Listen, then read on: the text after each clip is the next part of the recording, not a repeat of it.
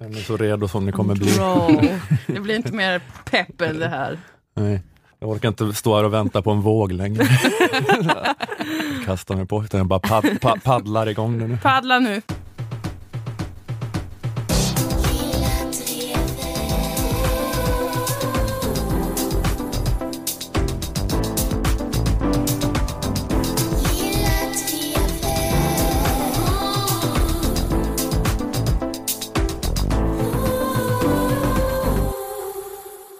Okej, det här är det 188 va? avsnittet av Lilla Drevet. En samtidskommenterande podcast för Aftonbladet Kultur i samarbete med Akademikernas a-kassa och fackförbundet Jusek. Eh, här på plats i Malmö musikstudio finns jag, Ola Söderholm och Moa Lundqvist och eh, vikarien i ordets allra mest positiva bemärkelse, Dilan Apak, Ja, som är här och hjälper till i den eh, ständigt personalkrisande podcasten.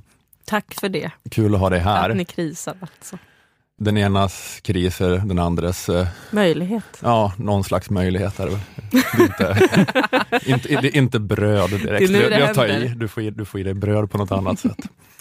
Men det är så båda medlemmarna i humorduon Dilan och Moa Japp. är här den här Mm. veckan. Wow. Wow. Jajamän. Tänk att Lilla Drevet fick med både Dilan och Moa. En hel duo. Jävlar. Det är coolt. Ja. Dilan och Moa då kanske främst kända från olika Instagram-inlägg om hur oerhört bra det går med er i tv-serien Ja. som ni har spelat in under våren. Precis. Det har gått så jävla bra Ola. Jag förstår att det känns surt att Det se gått så många positiva härliga inlägg. Men det har varit så bra. Sjukt bra. Ja, det har verkligen varit bra, Ja. eh, har man förstått på sitt Ja. flöde. Men jag skulle inte ljuga Nej, på Instagram. Jag är känd för att vara rå och ärlig. Jag skulle kunna ljuga på Instagram. Ja, det skulle du jag kunna. ljuger ofta på Instagram om hur jag mår. Ja, men ni, alltså, ni har gjort en humorserie som ska gå på SVT i höst Ja. och inspelningen har varit en enda lång orgasm. Ja, en jävla Det euforisk, sinnessjuk glädje Jag konstant. rycker fortfarande lite. Jag med. Det har liksom skvätt ut från mitt Instagramflöde Ja, på det har mig det. när jag har öppnat det. Helvete Det var en gött. enda stor squirt. Ta Ja. din bästa orgasm och gångra den med hundra. Tusen. ta första, gången du, ta första gången du tog heroin och gångra det med tusen. Ja. Och sen wow. får du en idé om hur inspelningen av Dilan och Moa, tv-serien har varit. Ja. Själva serien kommer att bli lite sådär, Ja, men det vet vi ju inte. inspelningen, Fy fan vad gött. oj. Det har gått så otroligt bra. Har, det Ja. gjort. Jag hör det. Har Dilan och Moa kunnat fatta att de har fått jobba med alla dessa megagenier varje dag? Svaret är att de har inte kunnat fatta Nej. det. Nej, nej. Alltså det har varit för mycket att ta in.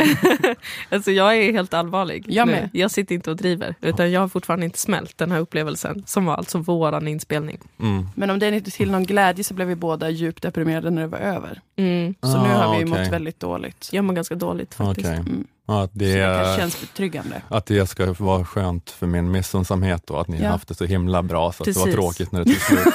Alltså det känns värre nu Så då, än när vi inte visste om ifall vi skulle få göra det. just det, ja precis. Jag har aldrig fått smaka på den här honungen då, så, så nu mår jag, jag, jag mår bättre idag. Eh, gillar ni, tycker, tycker ni att det var ett härligt sätt att uttrycka det på? Det var fantastiskt. Smaka på honung. Låter som en härlig fräsch kille som, som säger sådana saker. Usch. Ja, men det har varit, ja precis. Och, eh, och Sissela Benn har regisserat, de har förstått också. Ja. Det varit helt otroligt Det var ju också helt otroligt. Ja. Mm. Hon är fantastisk. Hon är det. Ja, ja, men kul. Vill du höra mer? nej, ja, nej, men jo, ja, men ja, det, det, det, ska bli, det ska bli kul att se. Och eh, också då att ni har gått ut så hårt med att det här är den högsta formen av konst och kultur som Ja. den här planeten har Mm. frambringat. Ja. så nu får vi alla se då Ja. i höst i SVT. Ja. Eh, Okej, eh, den här veckan eh, så ska vi prata om, vad var det, utrikesminister Margot Wallströms tolkning av den feministiska utrikespolitiken, Mm. typ, och om Alternativ för Sverige, Mhm. det nya partiet för killar som prenumererar på The Golden Ones Youtube-videos Mm. ungefär.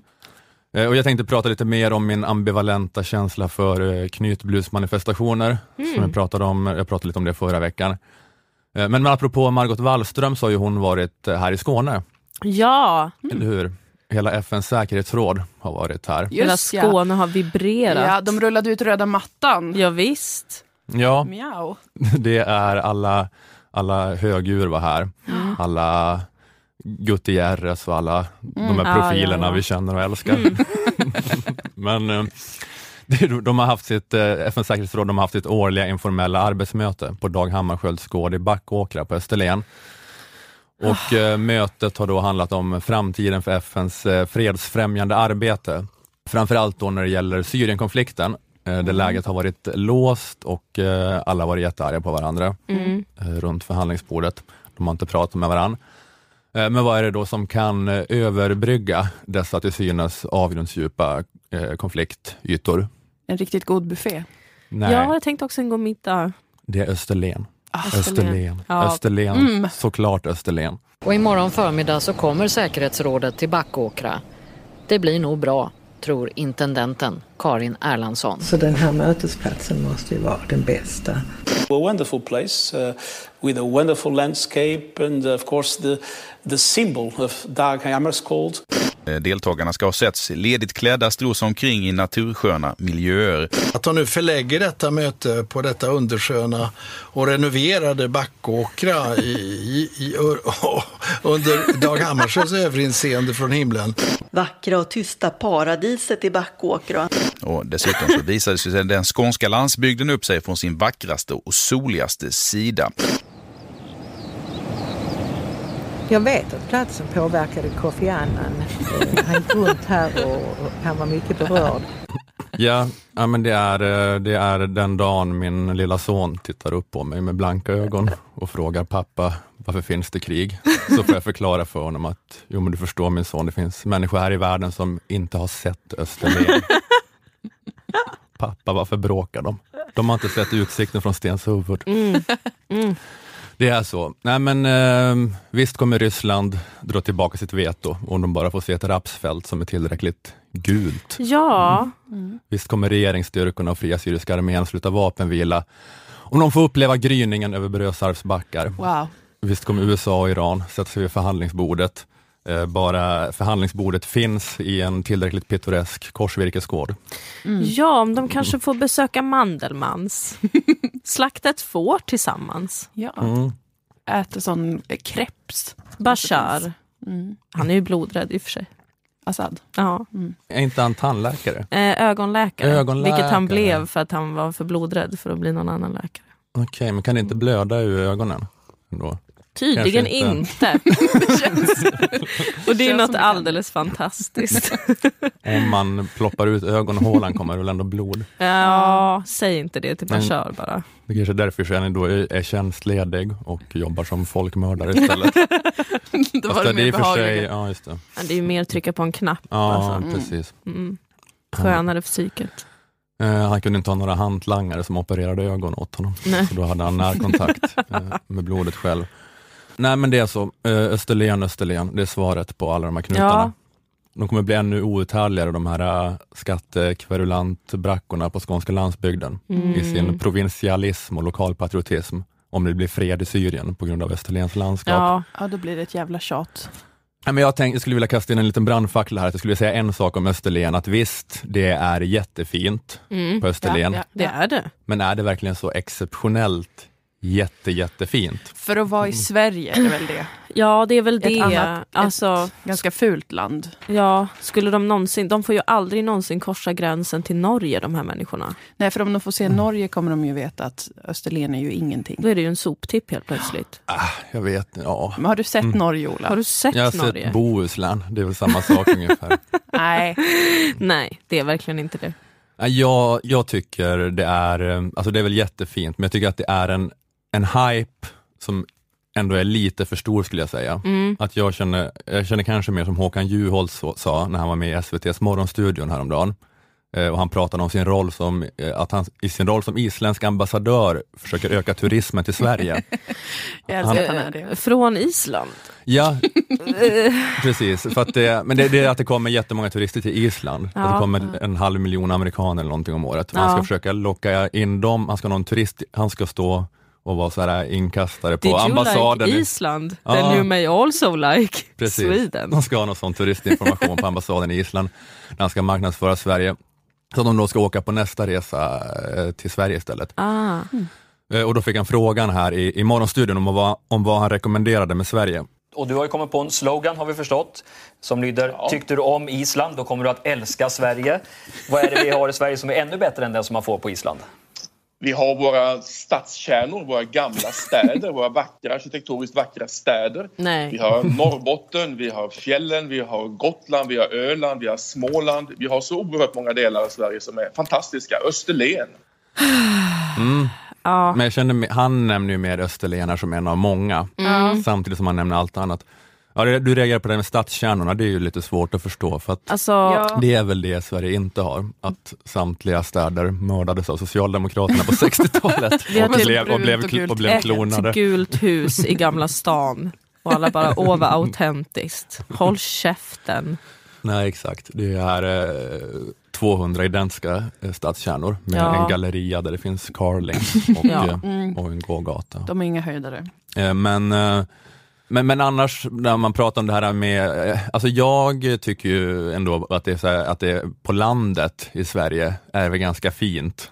Att det, eh, på många ställen. Att visst, det är jättefint på Österlen, men jag tänker att det är rätt fint ute i spenaten överallt. Ja. I Medelpad eller Västergötland eller var som helst. Om du åker ut utanför stan så kan du hitta platser som är nästan lika fina som Österlen. Ja. Mm. Jag, eh, ja, det kanske inte sista tycker- ordet är sagt här, men eh, jag, jag vet inte, jag känner ändå att Österlen, ja men det är ju, ja, det, är, det kanske är lite finare, men inte så jättemycket finare. Det är någon, eh, Jag håller, jag det, håller här, det, är med inte, det dig är inte en så här stark eh, kategorisk åsikt här, det är bara att jag vill justera ner hypen lite grann. Nej, men jag kan tycka att Gotland är mer ett solklart fall.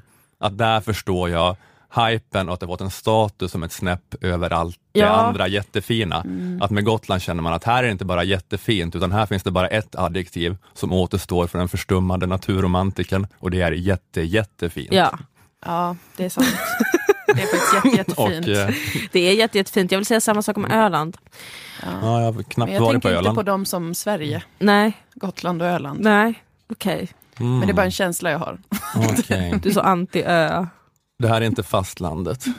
Det här Då är det inte här, mitt Det här land. kan jag inte Det här ta är på något allvar. annat. Mm. Men det är väldigt fint. Eh, så det är, eh, ja, ja men precis, det, här, det är min brandfackla här då, att visst, det är jättefint, men är det så jättefint på Österlen? Är det så fint att Så det kan avsluta kriget i Syrien? Ja, exakt. Men det återstår ju att se. Borde de menar- inte haft möte på Fårö istället kanske? Ja, men skönhet är ju extremt relativt. Och jag menar, vi kan inte säga vad som är vackert förrän vi vet vad som händer i Syrien till exempel. Nu har vi fått någonting att ställa skönheten emot, det tycker jag är bra. Mm. Som konstteoretiker. som jag blev nu. Men vadå, du menar att det är... eh, Alltså Österlen kommer vi veta är de facto en av de vackraste platserna i världen om det nu blir fred i Syrien. Om mm, det inte blir fred i Syrien så har vi det fortsatt bekräftat att Österlen är fint. Men Ja, inte just jättefint. Mm. Det, är, det här är liksom, nu- är det inte subjektivt längre det här med konstupplevelser, utan Mm. nu finns det ett absolut mått, Ett på, mått. Precis, på nu har vi bra, hittat ett absolut mått. på skönhet. Ja, och det är skönt. Och det är hur liksom effektivt kommer det stoppa eh, dödandet i Syrien. Ja. Hur drabbande kommer Österlens natur vara för världsledarna? Mm. Att det rör dem till tårar, likt det rörde Kofi Annan, Mm. som ju sen till och med gifte sig med en svensk kvinna. Han kanske redan hade gift sig med henne, jag vet inte. De kommer älska våra kvinnor. Hör ni det? Det kommer bli Jag fantastiskt. gifter mig med dig för Österlen bara. Vill du komma nära Österlen?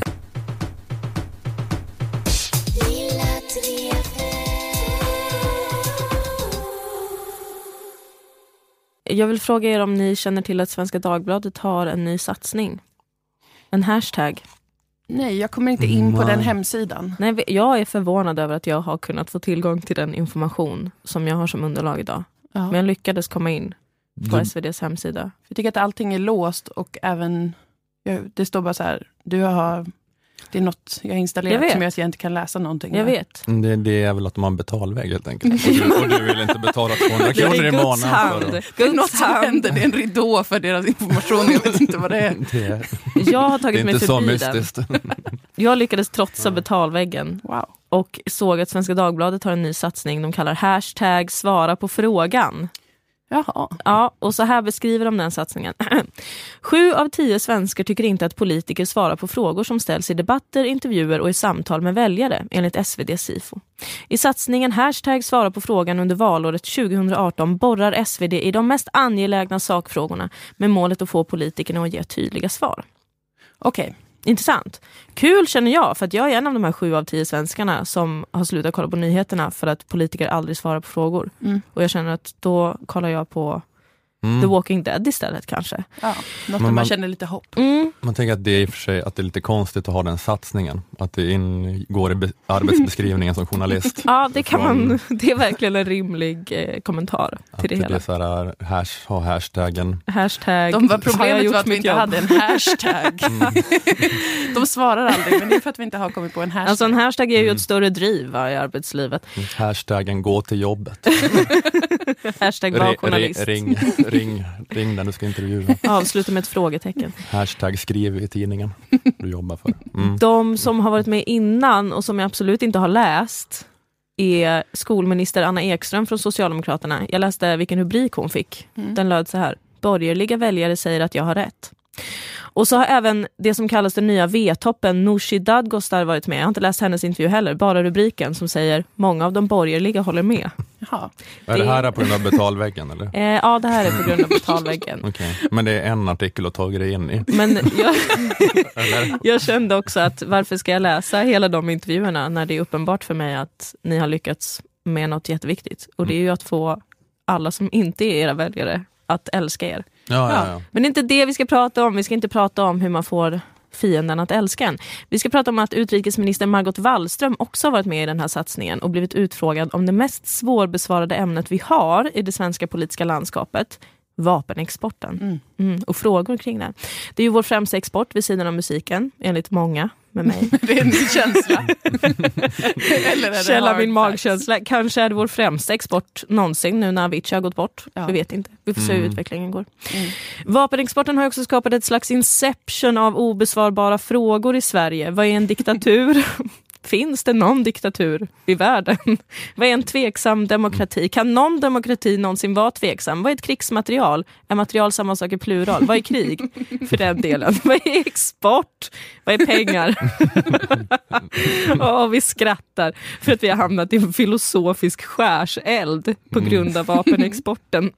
Och ändå, trots det här, Mm. Så lyckas faktiskt Margot Wallström i den här intervjun faktiskt svara på frågor om vapenexporten. Jaha. Det är helt Mhm. fantastiskt. Hon lyfte hashtaggen. Ja men se vad en Men det, hashtag men det är kan för göra. att om man gör om allting till ett seminarium med teoretisk filosofi så slutar det med att man kan sälja vapen till alla. Ja, att det, det precis. det Eller att man bryter Nej, ner, det slutar bryter ner kunskapsbegreppet så mycket. Så Men- att eh, ingenting är någonting. Exakt. Och då Och det- säljer vi inte ens vapen fast vi gör det. Nej, Ja. då bara slussar vi luft mellan varandra och det är ju Vi fantastiskt. Slussar idéer mellan olika Ja, och vad idéer. vore världen utan idéer? Men Margot Wallström lyckas ändå ge svar och det tycker jag är fantastiskt och värt att uppmärksamma. Eh, till exempel då när hon får intervjuns ungefär enda fråga, fast tusen gånger om får hon den här frågan i olika formuleringar. Hur går en vapenexport till olika våldsdrabbade delar av världen ihop med en feministisk utrikespolitik? Eh, finns det någon målkonflikt i det här? Undrar journalisten. Och det ska sägas att Margot hon gör några av de klassiska saker som har gett upphov till SVDs nya hashtag svara på frågan. Nämligen att hon ett hänvisar till berörd myndighet som fattar de faktiska besluten om export. Två lägger till att hon kan ju inte kommentera enskilda fall. Det är min sämsta av alla bortförklaringar. Ja, I alla kategorier. precis. Särskilt när det inte är helt korrekt. Det är väl inte ett enskilt fall med hela Sveriges Jag vapenexport. pratar om en väldigt generell, en väldigt generell diskussion. Men sen ger hon ändå väldigt, väldigt tydliga svar på frågan i form av citat, jag förstår inte hur det rör feministisk utrikespolitik, slutcitat, och citat, vad är dilemmat med en feministisk utrikespolitik, slutcitat. Och där kanske några med mig ändå känner en lite så skavande känsla i kroppen av att jo, alltså, ja, först ska jag säga att det är ett svar. Ja, det var Det är ett svar. Mm. Om vi slår upp ordet svar i ett lexikon så kommer vi se att hon gav ett svar. Mm. Men eh, visst måste det väl lite ändå röra, lite rör det en feministisk utrikespolitik med krig? Eller alltså förutom det här rent bokstavliga då att krig till exempel proxykriget i Jemen där Förenade Arabemiraten deltar som vi nu har sålt krigsmaterial till. Förutom de rent bokstavliga grejerna med alltså hur hotade kvinnor och barn, eh, hur deras liv och hälsa är hotat i krig. Förutom det så finns det väl också lite mer liksom teoretiskt ideologiskt, alltså ett intresse av att diskutera vapenexporten utifrån. Eller är jag helt ute och cyklar kring att ganska många av de feministiska inriktningarna också är starkt kritiska till militära system, till exempel. Mm. Är jag helt ute och cyklar? Men också att krig eh, rör väl alltid allt på något sätt. Ja. Alltså, det är också att det är så här, fredsrörelsen och feminismen då hänger ihop mycket. Ja. Men, sen kan, men sen skulle man ju också kunna vara en sån då eh, tuff eh, hökfeminist Ja. eh, som är så här, eh, ja det är feministiskt att ha skitmycket vapen Ja, man och, kan och nju- vara- njuka talibanerna. Precis, man kan ju vara militant feminist. Det kan man ju vara. Ja men så kanske eh, så här, Sara Skyttedal skulle vara en sån Eh. eh, utrikespolitisk feminist, jag vet inte. Det var tyvärr fel svar på min fråga Ja. Ola, ifall jag är ute och cyklar. För att Mm. svaret på ifall jag är ute och cyklar, det är ju ja. Mhm. Och alla med mig som kände samma skavande känsla är också ute och cyklar. För att just när man hamnar i den här jätte, jätte, jätte, jättejobbiga diskussionen av vad en ideologi är och hur den tillämpas i praktiken. När det ringer en vag klocka om att en ideologi är komplex och kan problematisera saker. Man får ont i huvudet! Då ger Margot ännu mer svar på tal. Och det gör hon när hon får frågan om en feministisk utrikespolitik borde acceptera en myndighetsbeslut om vapenexport till Filippinerna. För Mm. dit har vi också tydligen börjat exportera krigsmaterial. Ni vet det här landet som styrs av Duterte som nu Mm. gjort sig väldigt känd för tusentals utomrättsliga avrättningar. Då säger hon så här i sitt svar, citat. Men inte så att man ska utgå från att alla kvinnor tycker att man inte ska ha någon vapenexport. Slutcitat. Exakt. Det är ett elegant svar. Det är ett elegant svar som beskriver och bekräftar vad många av oss har misstänkt att feminism faktiskt är i sin renaste form. Alltså när alla kvinnor håller med varandra om någonting. Jag visste, vill jag säga, att det var så enkelt. Mm. Jag har gått i många år nu eh, och försökt vara feminist. Mm. Jag har gjort fel. Nu vet jag vad det handlar om. Men Eh, det, det är så här att, eh, vad ska vi verkligen exportera eh, vapen till den här mordiska galningen i Filippinerna? Ja. Och då svarar man på det, all, många kvinnor tyckte nog att det var rätt att göra väpnat motstånd mot Hitler. Ja, ungefär. precis. Eller, ja. Eller så säger man bara, men alla kvinnor i hela världen tycker inte att vi inte ska göra det. Så, men då kan Så vad vilken har du för politik- argument emot? Vilken politik som helst kan ju vara då feministisk politik. Ja. Om man tänker sig att det är den enda definitionen av vad feminism är. Om den någon gång gör som Mm. alla kvinnor säger, Mm. då har man en feministisk politik. Och det tycker jag är spännande och jag känner mig folkbildad, vill jag säga. Eh, jag är tacksam. Sen, alltså vidare i den här intervjun så kommer Margot Wallström ut eventuellt som utrikespolitisk influencer, tror Mm. jag. Eller jag vet inte riktigt för att hon säger, alltså apropå sin egen feministiska utrikespolitik så säger hon citat vår utgångspunkt är en respekt för mänskliga rättigheter, inklusive kvinnors rättigheter. Jag tror att när vi själva berömmer oss om det så får det en större tyngd. Då blir det större förväntningar på oss. Slutcitat. Okej. Alltså hon låter lite som en feminist-influencer tycker jag, Mm. som har typ fått spons av H&M i ett år och sen plötsligt insett att oj, de låter specifikt kvinnor och barn arbeta ihjäl sig och själv är jag tydligen en förebild. Då måste jag tänka efter kring sånt här och sen får jag spons av Weekday istället och sen blir jag upplyst om att Weekday ägs av H&M och så går det runt ända tills man får sin plats i säkerhetsrådet som man fått genom att pågå om insikt Head over to Hulu this March, where our new shows and movies will keep you streaming all month long. Catch the acclaimed movie All of Us Strangers, starring Paul Mescal and Andrew Scott. Stream the new Hulu original limited series We Were the Lucky Ones with Joey King and Logan Lerman. And don't forget about Grey's Anatomy. Every Grey's episode ever is now streaming on Hulu. So, what are you waiting for? Go stream something new on Hulu. Om att hon Mhm. trots allt är en förebild. Alltså det är någonting som trollar min hjärna med det här svaret som hon ger kring att den feministiska utrikespolitiken snarare är skapandet av en förväntning om feminism. Och att det i sig skapar bättre samhällen. Kan du läsa svaret en gång till? Vår utgångspunkt är en respekt för mänskliga rättigheter, Ja. inklusive kvinnors rättigheter. Där hänger vi med. Där, är- jag är helt med där. Mm. Jag tror att när vi själva berömmer oss om det, så får det en större tyngd. Då blir det Ah. större förväntningar på oss. När vi berömmer oss själva för att Mm. vi gillar kvinnor och barn och människor, Då- så får det en mer tyngd Och då med kvinnor och barn. blir det större förväntningar på oss. Men vi har väl aldrig sagt att vi skulle vilja leva upp till några förväntningar. Nej, det är väldigt... Vi har inte bett om de här förväntningarna. Vi har bara gått runt och pågått om att vi är feminister och sen helt plötsligt så ska vi vara förebilder för folk, men det vill inte vi. Men det är så här bra med de här förväntningarna, att det är jätte... Vi tänker inte leva upp till förväntningarna på så vis att vi ska sluta, att vi ska låta bli att exportera vapen till Duterte. Men vi tycker det är jättebra att ni har de förväntningarna på oss, att vi är Precis. sådana som inte skulle göra det. Precis. Att det är... Men det, jag blir väldigt fel. För hon säger också så här. Självklart innebär det när vi kallar oss själva för en feministisk regering och att vi för en feministisk utrikespolitik att vi har skapat förväntningar och att vi kommer pröva saker utifrån ett feministiskt perspektiv. Där säger hon ändå att vi kommer pröva saker ur ett feministiskt perspektiv. Mm. Samtidigt som hon alltså genomgående i intervjun säger att jag förstår inte varför vi någonsin skulle göra det. Nej.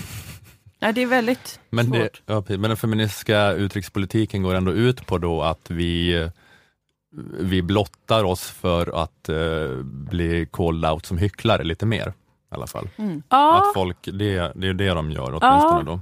Att eh, vi tänker inte bete oss annorlunda, men nu har vi satt oss på den här höga hästen, så att feministiska utrikespolitiken går ut på att se lite extra dum ut. Ja. Att, eh, att nu, Bryta ännu mer mot allas förväntningar. Ja, precis. men Nu, nu blir det ännu enklare att kritisera oss för hyckleri. Mm. Och det eh, tycker vi ändå då är någonting som Och det är, eh, feministiskt. feministiskt på så vis. Att, För att det är eh, ju traditionellt sett en väldigt kvinnlig sak att ja, men jag kan straffa. Jag köpa att det är ett steg i rätt riktning ändå. är det inte det? Det är det väl? Det är då- det väl? Ja, men eller? då, ja för då, eh, då i alla fall så här, då, då gör man det här men man, men, men man gör det lättare för alla att se att det är fel det man gör. Mm. Så, då, Mm. så det är ju ändå ett första steg mot att skapa en Och nu känner man ju en enorm tacksamhet över att man äntligen fick ett svar från en politiker Ja. på en fråga. För att det gjorde allt Ja. mycket tydligt och lättillgängligt. De hade en strategi all along. Ja, Ja, men det är liksom att uh, Margot Wallströms vision för att bygga en värld då, byggd mer på feministisk ideologi är att hon Första steget är att hon är redo att framstå som en idiot i intervjuer. Ja. Eh, Mm. Ännu mer än vad svensk, företrädare för svensk vapenexport har gjort tidigare. och det är ju historisk rättvisa Mm. för kvinnan.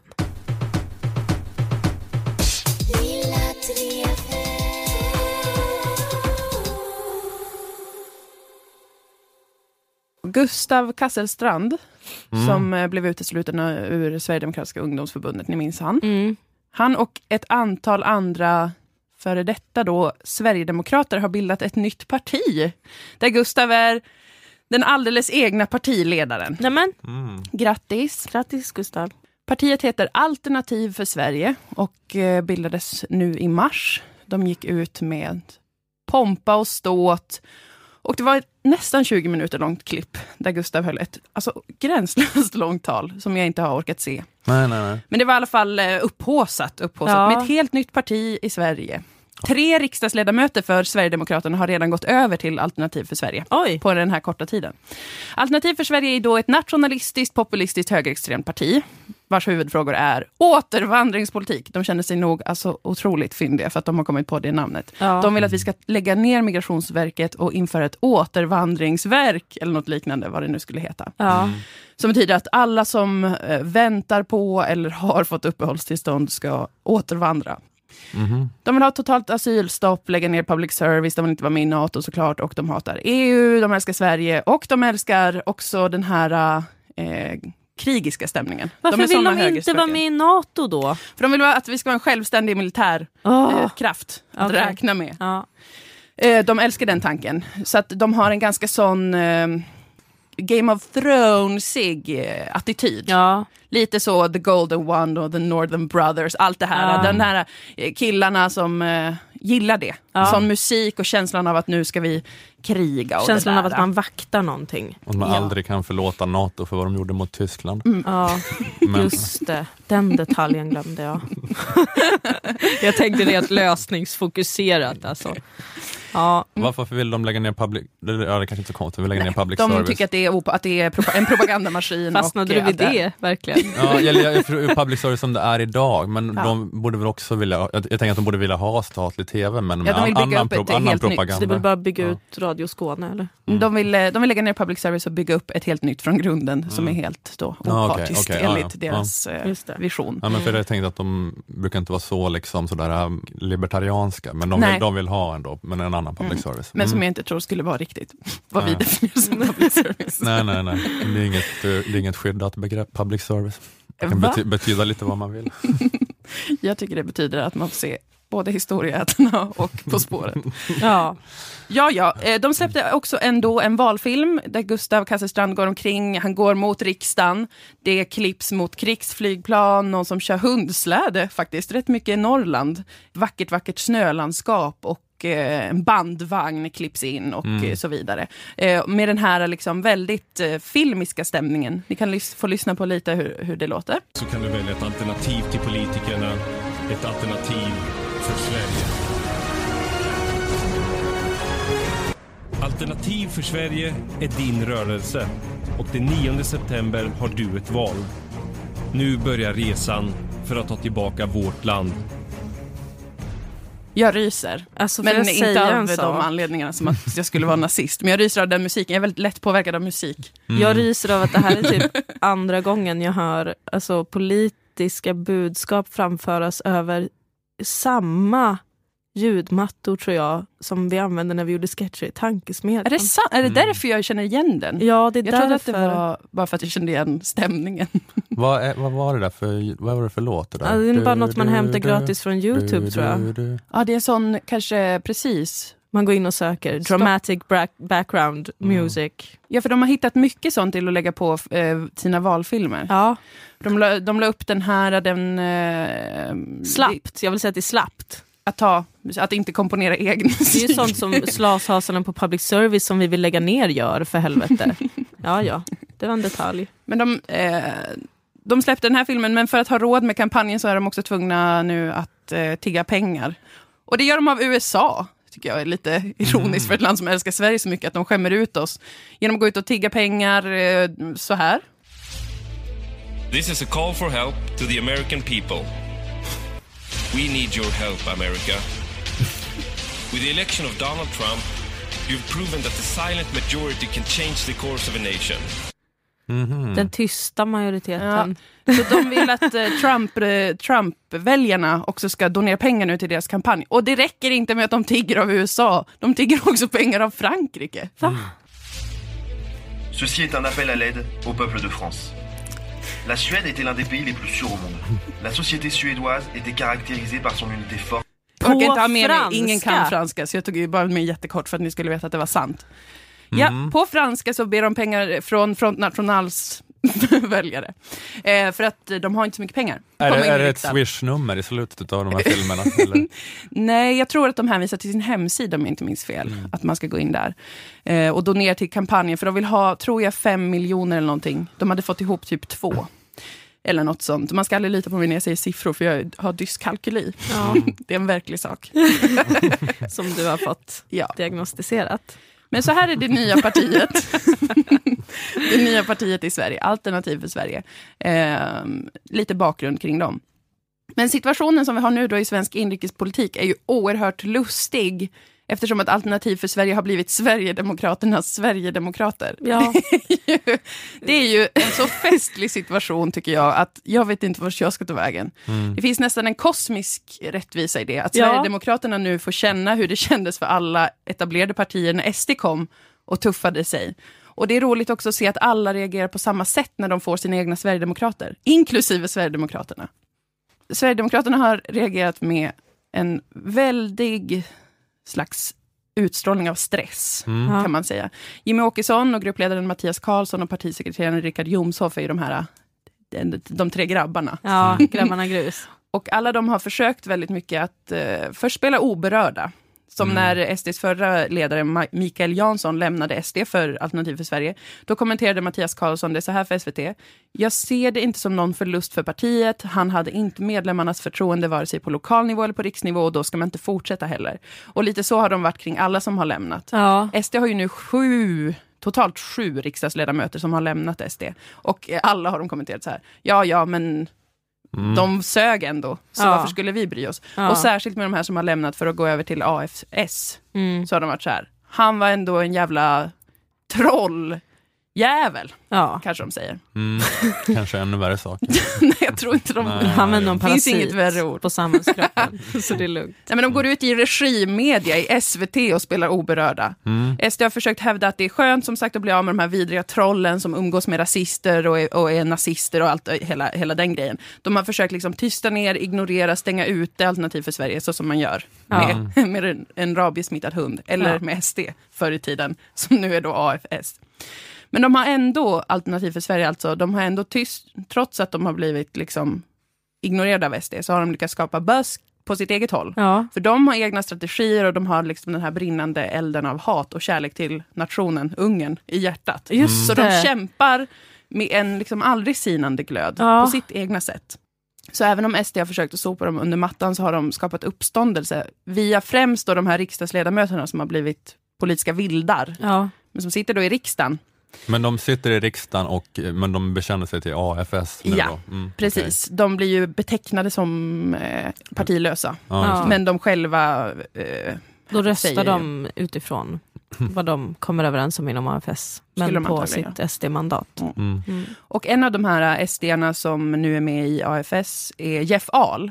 Mm. Jeff Ahl, han jobbar väldigt intensivt som politisk vilde med att skapa uppståndelse då kring AFS och få svar på tal från regeringen faktiskt gällande de viktigaste frågorna som de vill driva.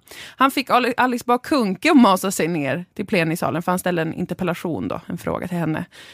Gällande SVT, Mm. som sagt då så gillar inte AFS SVT, de tycker att det är regimmedia, opartisk, nej partisk såklart, Just det. tycker de Mm. att det. Och Jeff hade kollat på barnprogram och var upprörd så han skrev en interpellation riktad till Alice Bah Kuhnke. Det det gällde var det här. Det inträffade som var anledningen till att jag lyfte denna interpellation var ett inslag i ett barnprogram där det för, eh, framfördes åsikter om att det är okej att gömma illegala flyktingar. I Barnkanal har tidigare också bland annat en slöjbeklädd kvinnlig brandman deltagit. Skandal. Nothing short Va? of scandal. Ja. Eh, resten av den här...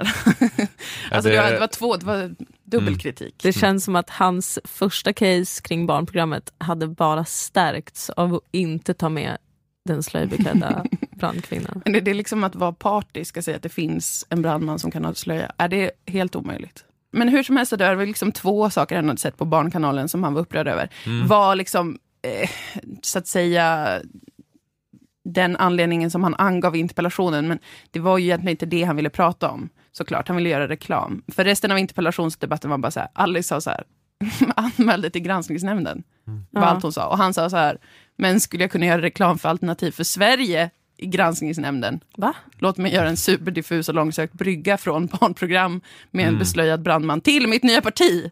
Och det gjorde han så här. Och det är väldigt svårt att förstå riktigt den här bryggan, men han lyckades. Regeringen vill bland annat driva igenom censurlagar och man försöker tvinga privata företag att gå med på att frivilligorganisationer ska rensa ut alla åsikter på deras sociala medier eller sökmotorer som enligt denna socialistiska regering eh, anses som misshagliga.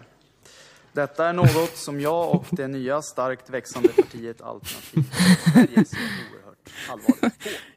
Jag har, Vad ingen, sa han jag har riktigt? ingen aning. Han drog in det ena och det andra och regeringen vill censurera och de vill att privata företag ska anlita personer som ska gå igenom deras flöden. Och det, det gillar inte Alternativ för Sverige, det starkt växande partiet som han råkar tillhöra. Men det var inte så sömlöst. direkt. Nej, Men, och det var inte en totalt tydlig koppling till det här med barnprogrammet han hade sett. nej. Eh, så att, eh, man får ju misstänka att det var något av en liksom bara väg in Mm, mm, mm. i, för att få lite tid i plenisalen med Alice B och så vidare.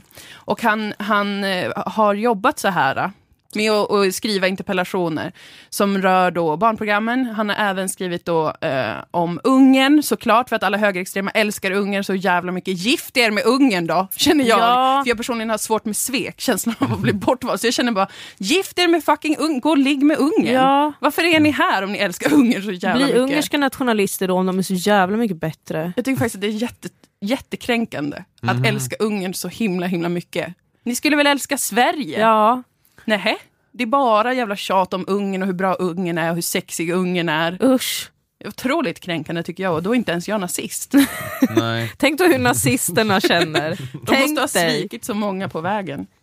Jeff Ahl lyckades få ner Margot. Min tjej. Ja. Mm. Jag säger hennes efternamn jämt fel, så jag vill helst inte säga det. Wallström. Wallström. Jag brukar säga Wahlström, tror jag väldigt ofta. Mm. Men han lyckades få ner henne också till plenisalen och ta lite av hennes dyrbara tid. För att hon skulle få besvara en annan interpellation som han hade skrivit som gällde just Ungern och som var att han ville någonting. Margot eh, berättar här vad han ville. Jeff Ahl har frågat mig om jag är beredd att å Sveriges regerings vägnar be Ungern och Viktor Orbán om ursäkt och tacka för att Ungern agerade i tid för att stoppa delar av folkvandringen. Mm. Margot bara, jag säger de här orden, men det utstrålar är varför är det här mitt liv och varför räddar ingen mig? Men Från det jag Vad är med om. vackert att han kallade, han beskriver det ändå som en folkvandring. Ja, Mm. det gör han. Det hade varit kul ifall det var, jag vet inte om det var någon sån ceremoni som när den tyske förbundskanslern Willy Brandt på 70-talet eh, knäfallde i Warszawa-gettot Ja. för, för massmordet på judarna. Ja. Att Margot Wallström åkte ner med en blomsterkrans liksom, Ja. och knäfallde. Ursäkt, Kysste Och, eh, marken. Vi har varit så syrliga kring Ungern. Tack för att ni satte ner foten så tydligt. Som bara står där på knä i en minut och tittar rakt fram och det är så här helt tyst. Det är liksom så här tusen människor som är helt knäpptysta. Och det bara pågår det- den här minuten. Det är Liksom. exakt vad Jeff Ahl vill. Mm. Ja. Så han skrev en han skrev då fråga riktad till Margot om ifall hon kunde tänka sig att be om ursäkt för Sveriges regerings vägnar. Mm. Till Viktor Orbán personligen för att man inte tillräckligt snällt sa vad bra att ni stoppade folkvandringen och erkände att man hade haft fel. Margot sa ju såklart att det tänkte de inte. Så Jeff Ahl pågår, pågår. Alternativ för Sverige jobbar på via sina politiska vildar, bland andra. Och de här äh, större partierna orkar ju knappt bry sig. För det är ju pytte, pytte litet utbrytarparti. Som är, de säger själva att de har 1200 medlemmar, men det finns liksom inte så mycket. Vi vet inte riktigt. Mm. Det kom en undersökning av Yougov också, att de hade, fick 2% fast inte i tillräckligt många undersökningar. Så man Jaha. vet inte, det är inte fastställt. Mm. Oavsett så håller de på och etablissemangspartierna, som vi kallar dem nu, de eh, or- verkar inte bry sig så mycket. Både Alice Bah och Margot var ju lite så, snälla gud. Eh, Mm. Varför är mitt liv ett skämt? Ja. Och varför är politiken ett skämt? Varför måste vi ha demokrati? Kände de. när de var tvungna att möta den här människan. Men däremot så har de ju som sagt blivit en, något av en huvudverk för SD. Ja. Eh, SDs presschef Henrik Winge uttalade sig om Alternativ för Sverige, jämförde dem med nazister, vilket vi minns är ett klassiskt grepp när Sverigedemokraterna var nya. Ja. Mm. Man jämför dem med nazister för att påpeka hur smutsiga de är och Ja. vidriga. Nu är det istället SD som ska jämföra då Alternativ för Sverige med nazister. Och sedan så sa han också så här, Henrik Winge alltså. Mm. Förhoppningsvis blir det lättare för oss att bli av med den här sortens personer nu när de får någonstans att ta vägen. Ett alternativ för sparkade, kallade han. Oj! En otroligt tam burn. Precis. Men Det var det Jimmie Åkesson sa också i, när jag hörde Ja. honom bli intervjuad. Mm. Alltså det är det som händer när man får sina egna sverigedemokrater. Man står och kallsvettas, man kan bara komma på en sån jättetöntig comeback. Ja. Mm. Medan alla såna högernazitroll gör en meme av en där man är hängd och har ett ansikte som en gås. Och så man står där och bara, mycket roligare. alternativ för sparkade. Mm. Alltså det är just förnedrande. För att det, och, och det finns liksom inget sätt att vinna på det, med den strategin som SD har nu. För att eh, AFS och deras eh, följare kommer bara kunna göra sådana. De kommer vara så här, ah, klasshat mot arbetslösa, vadå att vara sparkad? Ska Ah. man inte få vara det? Att, eh, varför hatar ni i vanligt folk Sverigedemokraterna? Mm. Så det är liksom en evig fälla som Ja. SD kommer kanske fortsätta gå i. Det kan pågå i all evighet. Nu har. Jag har inte alls hängt med så mycket i AFS, men jag har bara sett deras meme-bilder på Twitter lite grann, eller, Mm. eller bara deras så affischer. Ja. Men, men då har jag också bara känt det här, att de, de är så fula, de här bilderna. Mm. Och så står det så här, fler poliser utropstecken och de har så punkt i sådana affischslag och de använder liksom skiljetecken på ett dåligt sätt. Ja. Ja. Och, och jag kände då att det växte i mig det här äh, men då att, att det, även om det var en dålig taktik förra gången med SD, det här, Mm. att mobba dem för att de var illiterat white trash, att det funkar inte att, att hålla tillbaka dem på så vis. Nej. Men jag kände bara att jag ville göra det igen. Ja. En gång, ingen gång. Det kanske Reflexen funkar den här gången. Låt att oss bara testa håna dem för igen. att de. SD kommer ju köra på den. Ja, de precis. försöker ju de det gör nu. ju det nu. Ja, de är så här gamla trollnazis som inte har något jobb. Mm. Era jävla Mm. bondtölpar, försvinn, ni kan inte ha riktig politik Ja. i era liv. Eh, men då växer de direkt. Ja gud vad de Så kommer vi. gynnas. Men det är kul, för det är det med den här nolltoleransen SD införde mot rasism, att den har ju mest känts som varit ett vapen för SD interna maktstrider. Ja. Mm. För att de har ju koll på, bäst koll på allt rasistiskt alla sagt. Så att det är så här, Ja. alla så sparade mail då någon säger, du vet. Alla Så att de så här, print att, eh, ja exakt, de håller på och skjuter ut varandra liksom. Ja. Men nu, ja, nu ham- hamnar de i AFS. Då. Ja nu har de någonstans att gå i alla fall och det är vackert. Mm.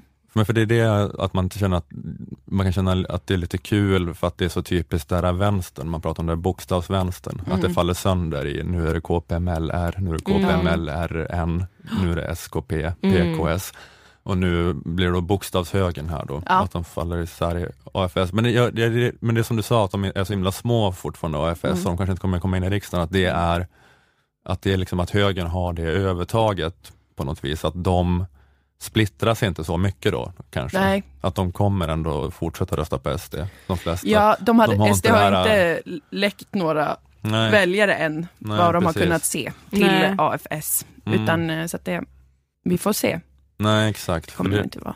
det är det där ironiska att det är, vänstern är sämre på att vara kollektivistisk.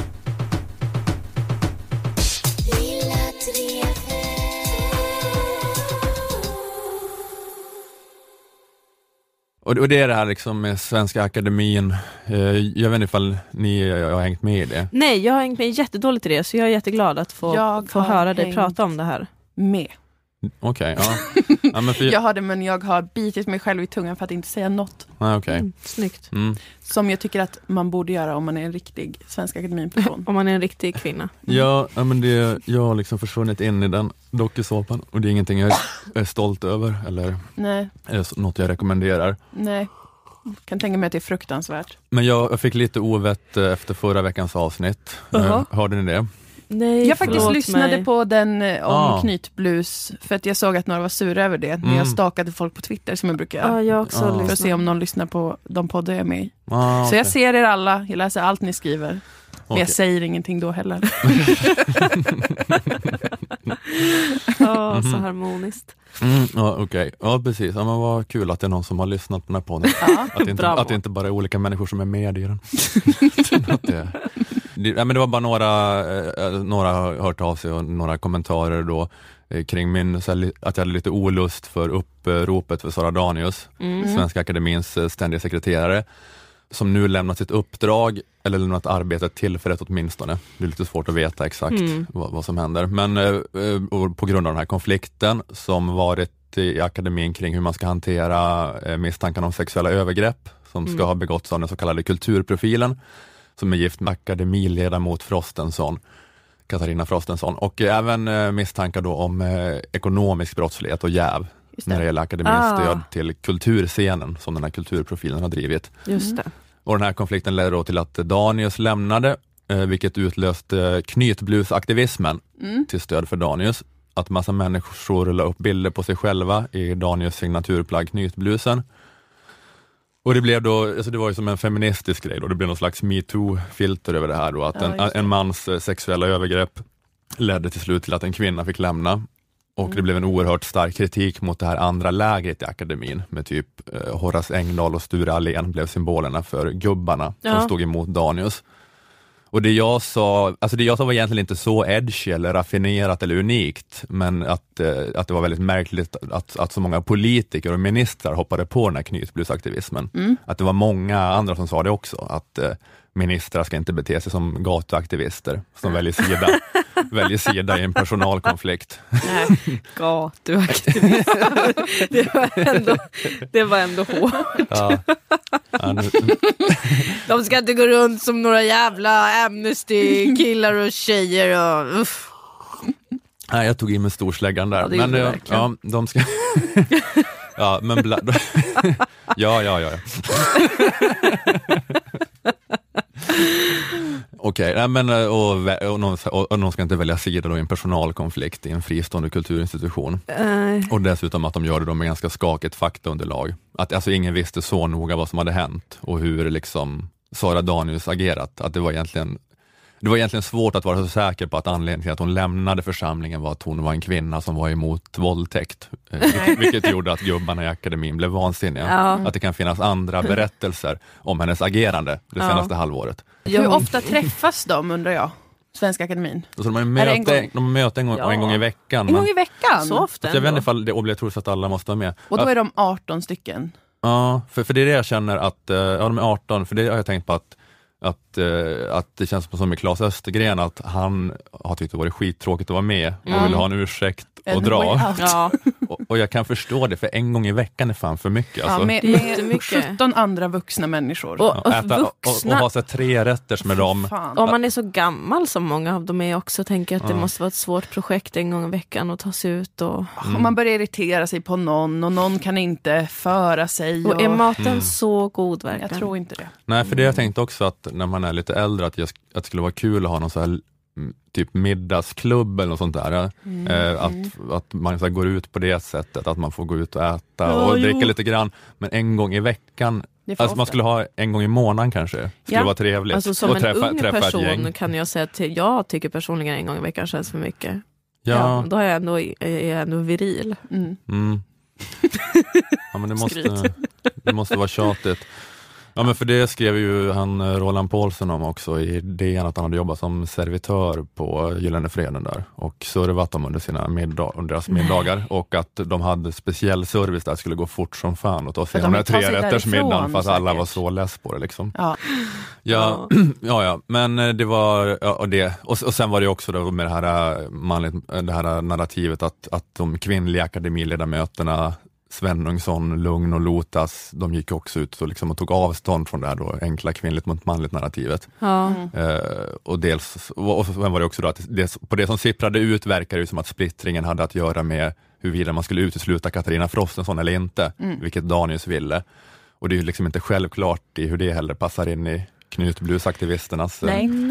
Eh, narrativ. Då. Men, eh, men i alla fall i den här sakfrågan eh, om oviljan att ta eh, DNs granskning av kulturprofilens påstådda sexuella övergrepp på allvar. Det var ju så det började, Just det. DN Ja. gjorde den här granskningen. Och så är det så här, tar de det på allvar eller inte? Ja.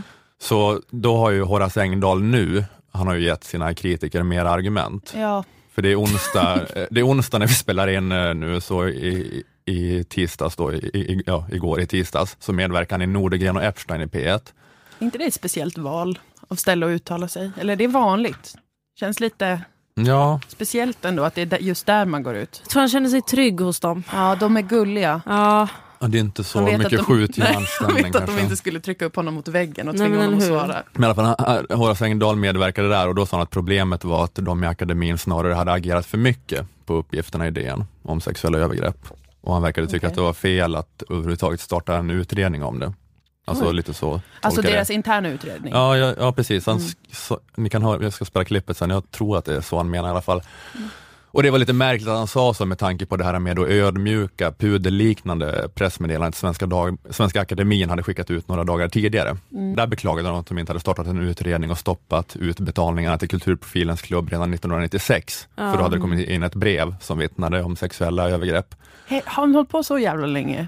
Eh, ja, han har drivit den här, eh, han har liksom varit en del av den där världen sedan 80-talet säkert. Det finns väl, men eh, Ja, men det var lite märkligt allting, att akademin kämpade med att få till det här diplomatiska pressmeddelandet i hur många dagar som helst, för det blev uppskjutet hela tiden. Ja. Det var så här, det kommer imorgon, så var det ah, fan det gick inte, vi, måste, vi är liksom, Så, ja. vi är bäst på språk i Sverige, men det är svårt att få till den här A4. Det är, Så jävla skämmigt. ja, men det blev uppskjutet hela tiden. Det var pressmeddelandenas svar på Guns N' Roses skivan Chinese Democracy, om ni förstår vad jag menar. Jag skrattar men jag förstår inte. Nej, men ni förstår av sammanhanget Ja. ungefär. Eh, hur- jag använder den referensen. liknelse. Ta mig på orden att det var en perfekt liknelse.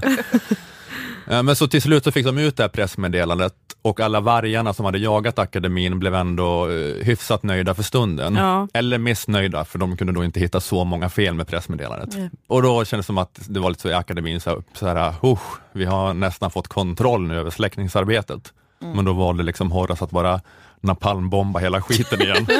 att han valde att valsa in i en radiostudio. Och har de ingen sen- medieträning? där det är... De är jätte, jättebra på att skriva och formulera sig. Alltså verkligen jättebra.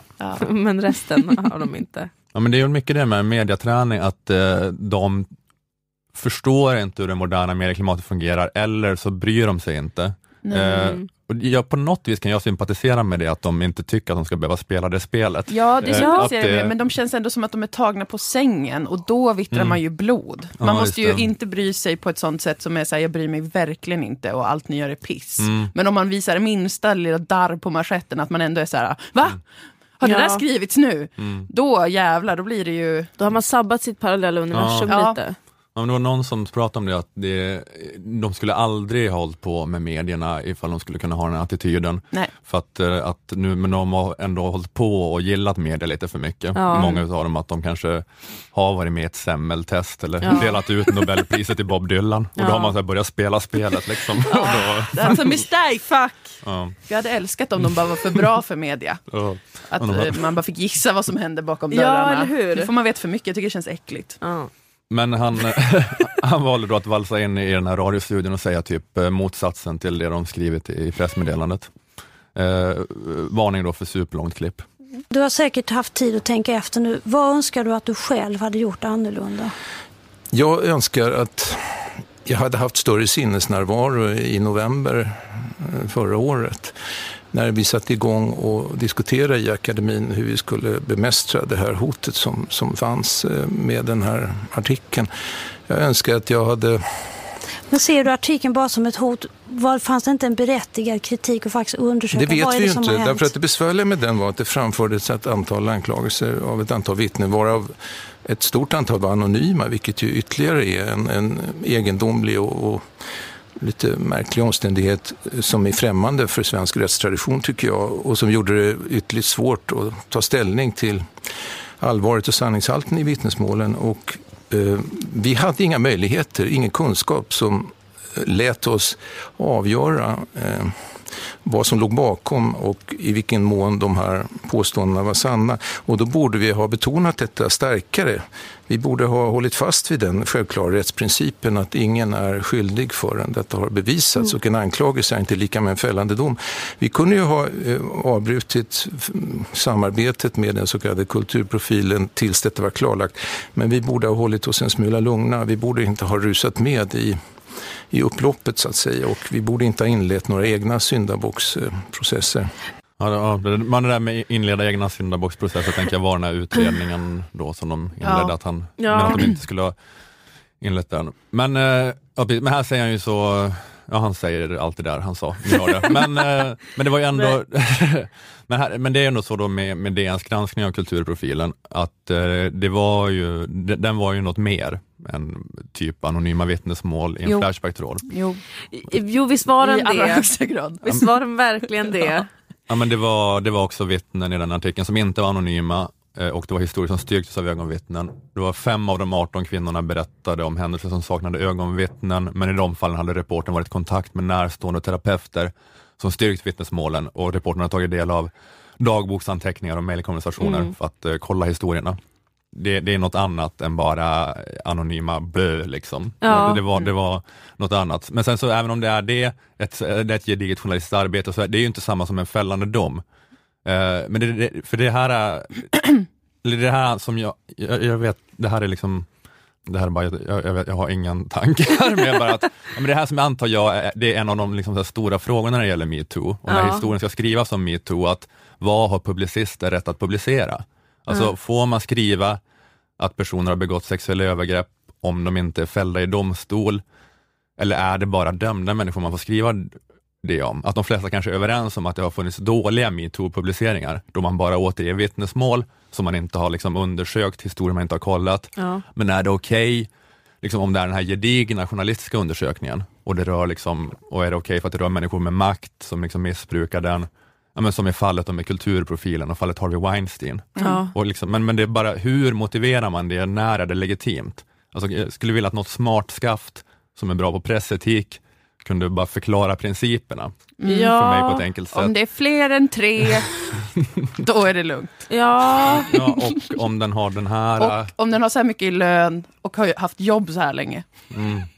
Ja, men, Ja. ja, men för det är ju den här... Ja, jag vet, ja, men jag vet, men det, det, det, jag fatt, den, det är liksom den här inställningen som typ Horace Engdahl har här och som Alexander Bard har, att det, det är bara rättsstat, vi lever i en rättsstat. Ja, men Allt det frågan här blir ju är... också, när får man överhuvudtaget reagera på någonting eller känna en känsla av någonting som kanske kan vara något?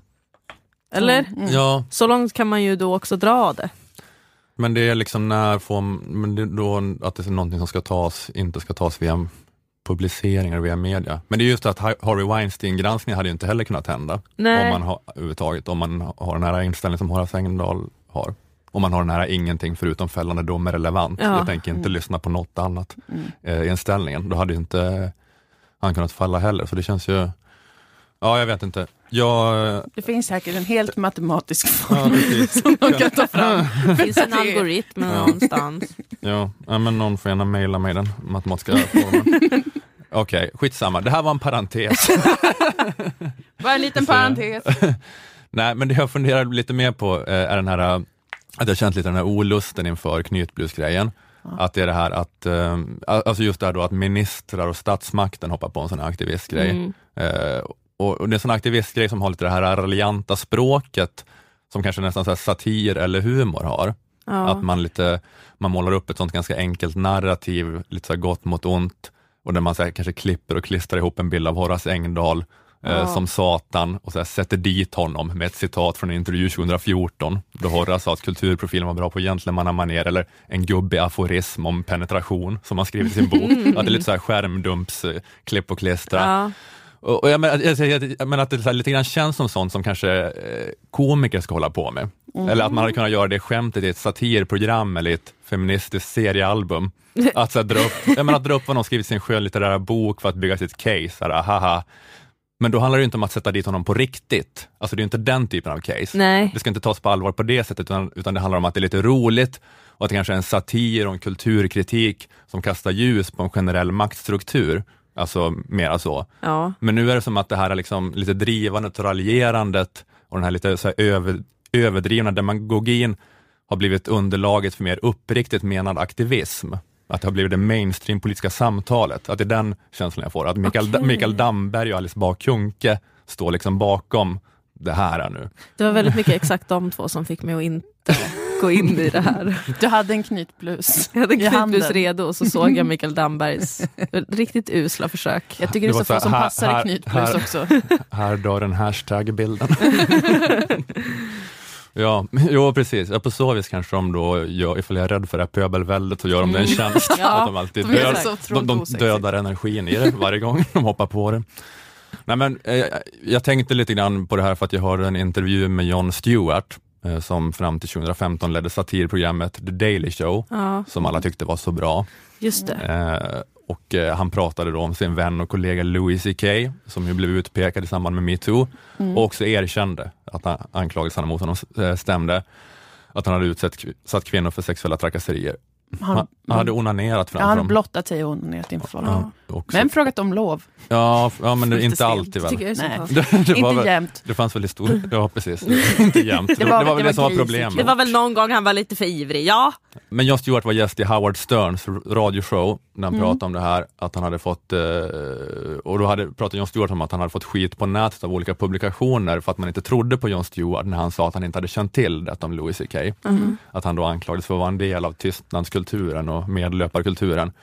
Eh, han blev så attackerad för att han hade sagt att han var stand när han fick höra om anklagelserna. Mm. Alltså Ah. chockad och det här ordet stand sattes inom citationstecken och man så höll på så här, för vilken att- jävla as. Man menar att han alltid såklart har vetat det då? Ja, man precis. med- Ja, det var- var dels det och att ordet stand var okänsligt på något sätt Jaha. mot offren. Jag För, för att det var det de blev när Louis CK började onanera framför dem. Ja, men man skulle säga, jag på blev, jag blev eh, devastated kanske han skulle sagt. Något. Jag vet inte riktigt. Herregud. Ja. Eh, Men och det Jon Stewart då pratar om här är liksom sin upplevelse av klimatet, där folk försöker sätta dit honom och hugga på saker och så här välja eh, lösryckta citat liksom för att bygga det här narrativet som vill bygga om honom.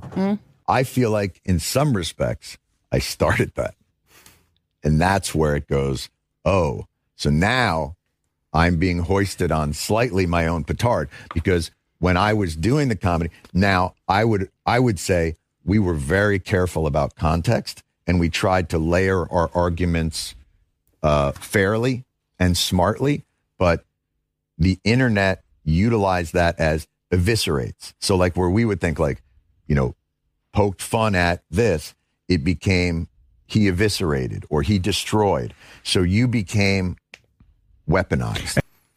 Ja. Ja, Man känner att det var, att det var, han han började med The Daily Show och nu blir han attackerad av monstret han skapade. Mm.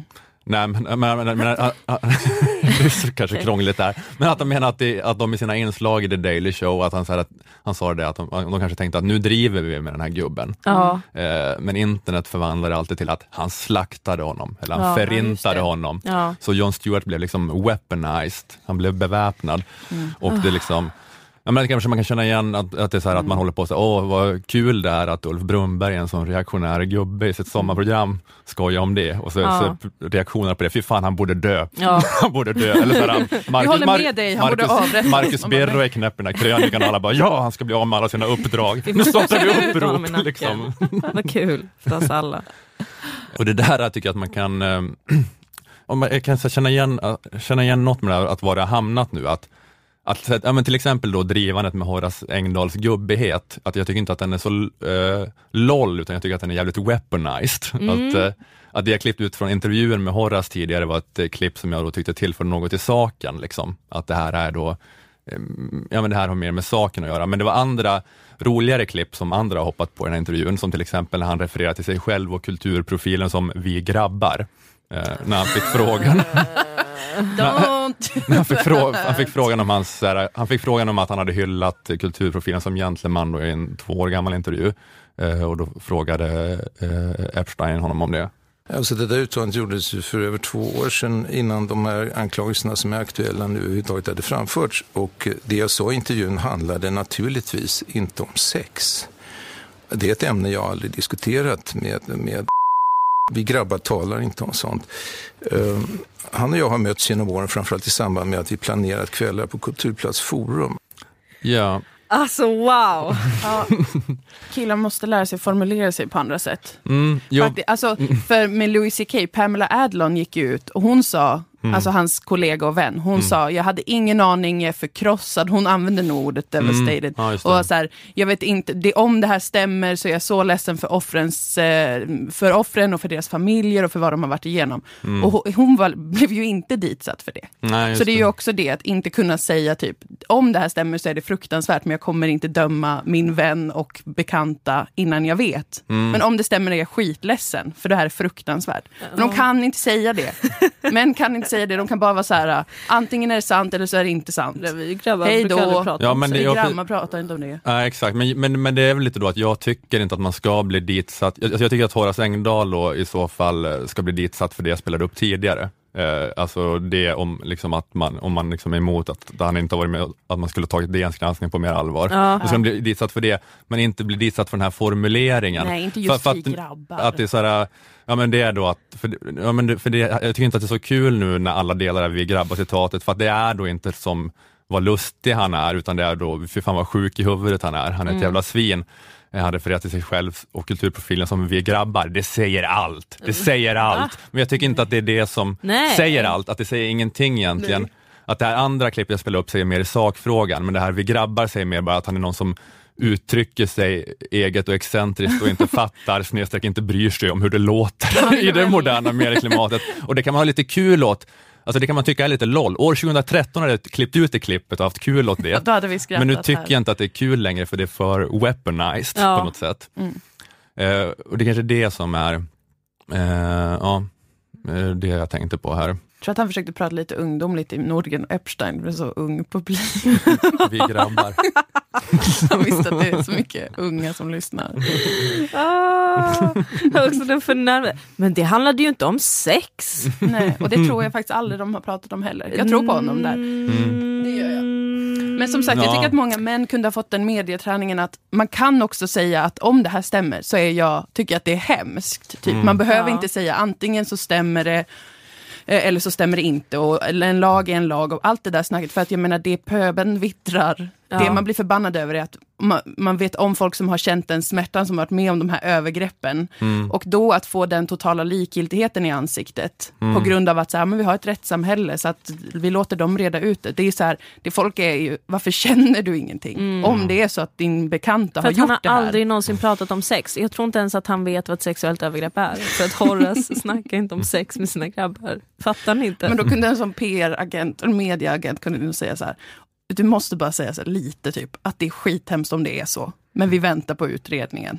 Mm. Ja, bara liten, liten sån. Då tror jag att ändå att det hade varit lite i alla fall Jag tror att mot hade blivit kränkt Ja. av det. Jag tror att han är en stor konstnär som, Ja, som han har jättemycket problem med så. auktoriteter. Ja, han har Som sina blir så principer förbannad. och sånt Mm. såklart. Ja, men det är väl just det att jag tänker att det blir, att det blir en del av det som är förgiftande, det här, det här gotcha, det här jag sätter dit dig liksom Mm. för att du eh, inte liksom f- fattar att du ska säga det här liksom rituella nästan, att Ja. I'm devastated, bla bla bla, att du skiter i det. Det, det kan man ju tycka är, tråkigt, men det är ändå inte det som är det viktiga, utan det viktiga är ju i så fall då att han eh, inte vill göra den här utredningen. Eh, Ja. Om man tycker att den här utredningen är viktig att göra, så är det ju det som är det viktiga. Men det här Ja. liksom, eh, det här, eh, det här klippa ut små citat och liksom Ja. så här, flyga på dem. Liksom, Ja, och det är sådär, pissigt. Och, eh, ja. Det är pissigt, men jag tycker också det är lite konstigt att inte kunna ge den lilla... Jag Ja, jag- att man måste säga enligt ett manus, men alltså det är ju, när Ja, det, det- handlar om så pass allvarliga övergrepp så är ju folk övertända. Jo, de, skjut, ja, de skjuter ju sig själva i foten jättemycket för att de inte spelar det här spelet. Och så, så det, ut- det är ju jättedumt av dem att inte göra det. Eh, Men sen så kan jag, Mm. Men sen som kan jag också också- önska att det var ett klimat där man inte var så intresserad av att alla skulle spela spelet väl upp, eller liksom Ja, men jag tycker Ja. också att det inte bara är ett Ja, spel. inte Nej, det- utan nej, jag vad- det i ja. varje fall. Inte gå runt med den Ja. förväntningen tror jag är det som är... Ja, du menar det är också det, att det är offer? Och Ja, men att folk liksom också vill reagerar höra- på så här, varför blir du inte, Mm. om det stämmer, att en Ja. person du har jobbat nära i många år har Mm. gjort de här fruktansvärda sadistiska övergreppen, varför påverkar inte det ditt känsloliv överhuvudtaget? Det gör mig orolig. Mm. Och då måste jag hitta något annat sätt att komma åt dig. Och då kanske jag tar ett sånt, klipper ut sånt mini, Mm. eh, en liten del ur ett citat och eh, pissar på dig på den vägen. Alltså jag tror att det också finns en genuin upprördhet från att så här, varför vill du inte ta in att Mm. om det nu är så, Mm. så är det här någonting som också är jättetraumatiskt, eller borde vara traumatiskt. Man blir ju rädd om en människa inte alls verkar reagera på omfattningen av det. Mm. Alltså jag tror det är det som gör att man blir tokig och vill Mm, hitta något mm. sätt att kniva någon. Mm. Emotionally. Ja. Det tror jag är en del i det i alla fall. Mm. Och därför hade det kunnat hjälpa mig att spela det spelet lite.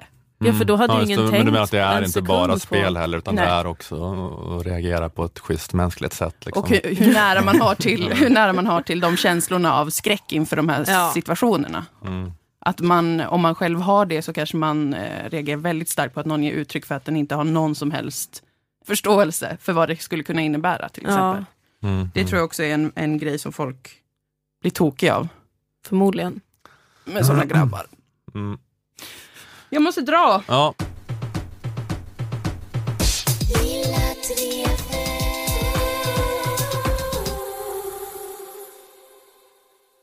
Okej, vi ska säga tack till de som möjliggör den här podden och eh, dessutom skapar en känsla av mening, ontologisk trygghet och hemkomst i kosmos till alla som kämpar med att sälja sin arbetskraft i det här landet. Och jag pratar då alltså om fackförbundet Jusek och Akademikernas a-kassa. Eh, Att vara med i a-kassan är ett eh, måste nästan. Eh, Att inte försäkra sin hem eller sin bil, det ses ju som barbari i princip, eller hur? Mm, Då gud är, ja. då är man en desperado som lever utanför samhället. Då är man en primitiv. Det känns inte förtroendeingivande. Nej, gud, Man är nej. inte en sund samhällsmedborgare. Mm, Och mm. lika självklart ska det vara att försäkra sitt arbete. Akademikernas a-kassa är för dig som är eller är på väg att bli akademiker. Eh, kostar endast 110 kronor i månaden och då får du vid arbetslöshet upp till 20 000 kronor i månaden. Läs mer på akademikernas.se om du gör för att gå med. Där kan du också med hjälp av akademikernas räknare räkna ut vilken ersättning just du skulle få vid arbetslöshet. Jusek är fackförbundet för dig som är eller är på väg att bli jurist, ekonom, systemvetare, personalvetare, kommunikatör eller samhällsvetare. Är du medlem i Jusek så får du del av Juseks inkomstförsäkring som ger dig 80% av lönen upp till 80 000 kronor. Men Jusek stöttar dig även på en mängd andra sätt i karriären och den här veckan vill Jusek flagga för sin karriärrådgivning. Om du ringer Juseks karriärrådgivning och frågar, ska jag säga upp mig och satsa på stand-up? Ja. Så säger de, ja, kanske. Ja. tror jag, jag vet inte. Nej men, det, nej, men det är, de eh, ger alltid bra råd. Det är de bästa råden du någonsin har fått. Det tror jag. Och det här är då några konkreta frågor eh, som medlemmarna kan känna igen sig i, eh, som karriärrådgivning kan hjälpa till med. Eh, till exempel om du jobbar i offentlig sektor men är nyfiken på att arbeta privat, hur ska du gå tillväga? Ja. Och eh, ska jag välja det lägre betalda jobbet som verkar mer spännande eller det välkända med bättre lön? Det här kanske är det här med att satsa på stand-up. Ja, precis. Eh, Om jag hoppar på chefstjänsten och ångrar mig, är jag körd på arbetsmarknaden då? Den frågan kan de svara på. Mm, Jag gissar ja. på att du inte är det, men Jag- jag, vet inte, du får ringa Jusek och fråga. Eh, Jag tröttnar på mitt jobb, men vet inte vad jag vill göra istället och vilka tjänster jag kan söka. Känner du igen dig i det? Ring Juseks karriärrådgivning. Jag vill vara kvar på mitt nuvarande jobb, men behöver stressa ner och ta färre uppdrag. Hur tar jag upp detta med min chef? Eh, Jag vill förbereda mig inför medarbetarsamtalet. Ge mig några råd. Alla dessa frågor och helt andra som du hittar på själv. Du behöver inte välja något av de här, men eh, någon av de här. Ja, Eh, boka ett samtal med Juseks karriärrådgivare. Eh, Gå in på jusek.se och läs mer. Att vara med i Akademikernas och Jusek kostar 351 kronor sammanlagt. Är du redan Akademikernas medlem lägger du alltså bara till 251 kronor för att också få vara med i facket. Tar du steget att gå med i Akademikernas och snedstreck eller fackförbundet Jusek tack vare den här podden kan du gärna meddela Akademikernas och Jusek det. Du kan också skriva om det i sociala medier under hashtag lilla drevet. Tack Akademikernas och Jusek. tack!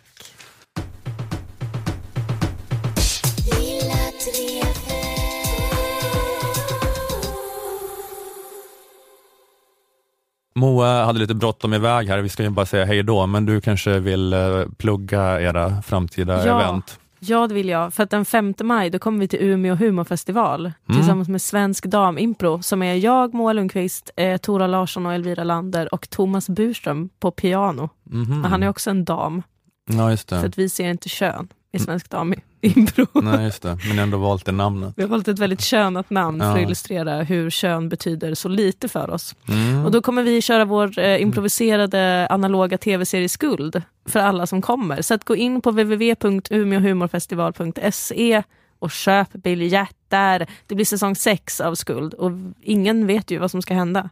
Man förutom behöver ni inte- som kommer dit. Man behöver inte ha sett de fem första för att hänga med. Nej, för att de kommer ju aldrig finnas igen heller. Nej, just det. Så att de är bara varma minnen i våra själar. Och eh, just det, vi har eh, eh, Lilla Drevets lilla livepoddvända som vi ska göra i slutet av maj.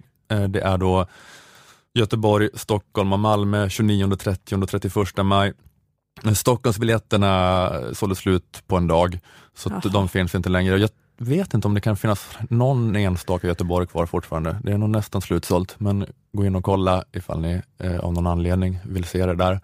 Och eh, Malmö, Malmö Opera finns, så malmöopera.se och eh, klicka dig vidare där så finns det biljetter till Lilla Drevet live 31 maj i Malmö. Snyggt! Mm. Vad roligt! Ja, det blir, det blir, det blir, det blir, det blir jättekul. det, blir, det blir roligt. Tack till Aftonbladet Kultur, Akademikernas A-kassa, fackförbundet Jusek, tack till Malmö musikstudio där vi spelade in. Jag heter Ola Söderholm och eh, Moa Lundqvist var också med här, större delen av programmet. Mm. Och eh, du var med Dilan Apak. Ja. Jättekul att ha dig här. Mycket roligt. Lilla Drevet är tillbaka om en vecka igen. Hej hej! Hej hej!